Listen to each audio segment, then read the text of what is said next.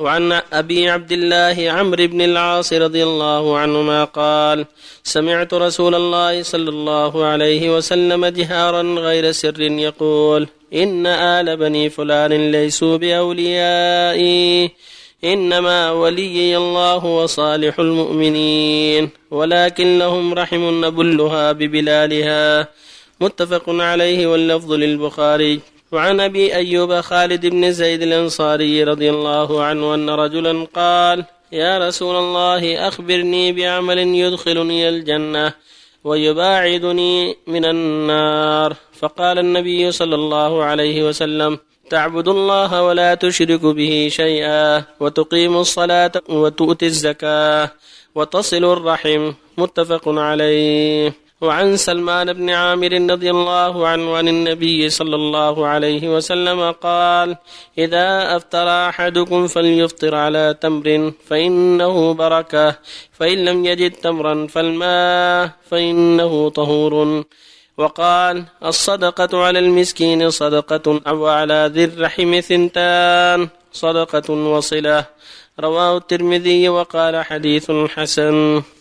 بسم الله الرحمن الرحيم. الحمد لله وصلى الله وسلم على رسول الله وعلى آله وأصحابه ومن اهتدى بهداه. أما بعد فهذه الأحاديث الثلاثه التي قبلها الترغيب في صلاة الرحم والحث عليها. ولو كانوا ليسوا مسلمين فإن صلاة الرحم قد تسبب دخول الكافر في الإسلام. قد يكون فيها تأليف لقلبه كما تقدم في حديث أسماء بنت أبي بكر رضي الله عنها وعن أبيها. قالت يا رسول الله إن أمي قدمت علي من مكة حال الهدنة وهي كافرة. تريد أن أصلها؟ قال النبي صليها. يعني صلي رحمك صلي أمك بالمال بالمعروف. وهكذا قوله جل وعلا في الكافرين لولدهما وصاحبهما في الدنيا معروفة. والله جعل للمؤلفة قلوبهم حقا في الزكاة وفي بيت المال. من باب الدعوة إلى الله والترغيب في الإسلام والاستقامة عليه. ولهذا يقول صلى الله عليه وسلم في حديث عمرو بن العاص رضي الله عنه إن آل أبي فلان ليس لي أولياء إنه ولي الله وصالح المؤمنين غير أن لهم رحما سأبلها ببلاله مثل ما تقدم في نذارته لقريش وغيرهم إلا أن رحم لهم رحما سأبلها يعني سأصلها بصلتها صلة الرحم بمنزلة إطفاء الحرارة الشيء الذي فيه حرارة إذا يبل تطفى حرارته أو يلين فهكذا الصدقة. تطلع الحرارة وتلين القلوب. والصلة كذلك. فينبغي للمؤمن أن يحرص على صلة الرحم حتى مع أقاربه الكفار إذا كانوا ليسوا حربا لنا. بينه وبينهم هدنة وأمان يوصلون. كما كان عمر يصل أقاربه في مكة في وقت الهدنة. وكما وصلت أسماء بنت رضي الله عنهما أمها وهي كافرة في حال الهدنة. الله يقول جل وعلا في كتابه العظيم لا ينهاكم الله عن الذين لم يقاتلوا في الدين ولم يخرجوكم من دياركم أن تبروهم وتقسطوا إليهم. إن الله يحب المقسطين. فإذا كان بيننا وبين هدنة فلا بأس أن نبرهم ونصلهم. رجاء أن الله يهديهم رجاء أن الله يجعل في قلوبهم محبة الخير والإيمان. فالحاصل أن السنة للمؤمن أن يحرص على صلة الرحم. بل هي واجبة من واجبات الإسلام والقطيعة من المحرمات. ويقول صلى الله عليه وسلم سأله الرجل عن عمل يدخله الجنة.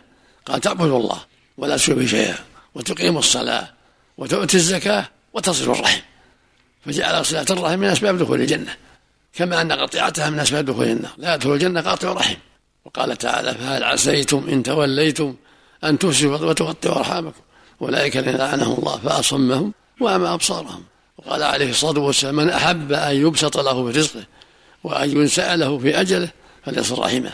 وفي حديث سلمان بن عامر يقول في النبي صلى الله عليه وسلم الحديث حديث سلمان رضي الله عنه إذا أفطر أحدكم فليفطر على تمر فإنه بركة فإن لم يجد فعلى ماء فإنه طهور.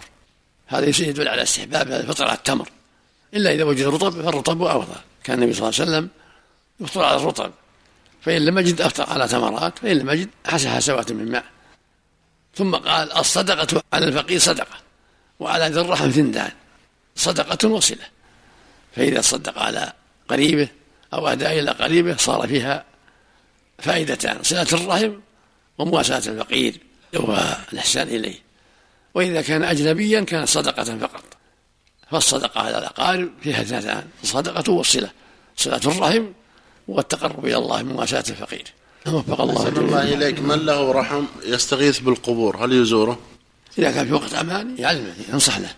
لكن ما بينه وبينه حرب. رجل مسلم يزور القبور إيه. له رحمه. ينصح. لا يتخذ صاحبا لكن ينصح ولا يعلمه. يعلمه الدين. أحسن الله إليك بارك الله فيك. في رجل عمل حادث صدم سيارة وكلفت السيارة تقريبا 10000 13000 هل يجوز ندفع له الزكاة؟ إذا كان فقير نعم. هو ياخذ راتب لكن عنده عائلة. إذا كان فقير وراتبه ما يكفيه. يصدق عليه. نعم. يعني عشان هذه جت يعني ظرف طارئ يعني يجوز إذا كان فقير ما يستطيع يطلع يصدق يقول لا يكفيني سلامك وإنما أن تقبل عزيمتي ولا أستطيع أن ألبي عزيمته أو دعوته فهل أكون واصلا أم قاطعا؟ فاتقوا الله ما استطعتم. إن استطعت قبول العزيمة من صلاة الرحم. تلبية الطلب من صلاة الرحم. وإجابة الدعوة من صلاة الرحم. إذا حال حال مرض أو سفر ما استطعت. أو يستحق الهجر تعلمه بالعلة تعلمه بالعلة التي تمنعه من صلته. إذا السفر أحسن الله إليك معول إن شاء الله. شك. أحسن الله إليك. يشترط تبيت النية في صيام ست من شوال؟ إيه أفضل يعني حتى يكون أفضل. ولا لو صام من أثناء النهار لا بأس. لكن ما يكون صومه كامل إلا إذا بيت النية. صام يوما كاملا. ولا يكون صومه ناقص. إذا صام من أثناء النهار كان صوما ناقصا. أحسن الله إليك. درجة حديث سلمان بن عامر أحسن الله إليك. صحيح. أحسن الله أحسن الله إليك. رجل جبان. يخاف من الحيوانات من الحشرات. هل يسقط عنه الجهاد؟ ويخاف من الليل بعد. ها؟ رجل جبان يخاف من الحيوانات ومن الحشرات ويخاف من الليل. لا, لا إن شاء الله. إذا جمع أخوانه تشجع. إذا جمع أخوانه مجاهدين تشجع إن شاء الله. حتى يخاف ما لا لا بعد. اتركه. يروح مع أخوانه ويتشجع إن شاء الله. أحسن الله إليك.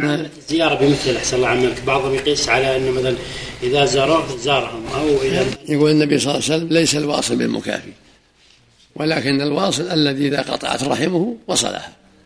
هذا الواصل اللي ما يكافيهم يقول معجوني من أبجائهم لا يروح لهم يحسن إليهم ولو قطعوهم ولو أساءوا. الله إليك هكذا كمال. اللهم المستعان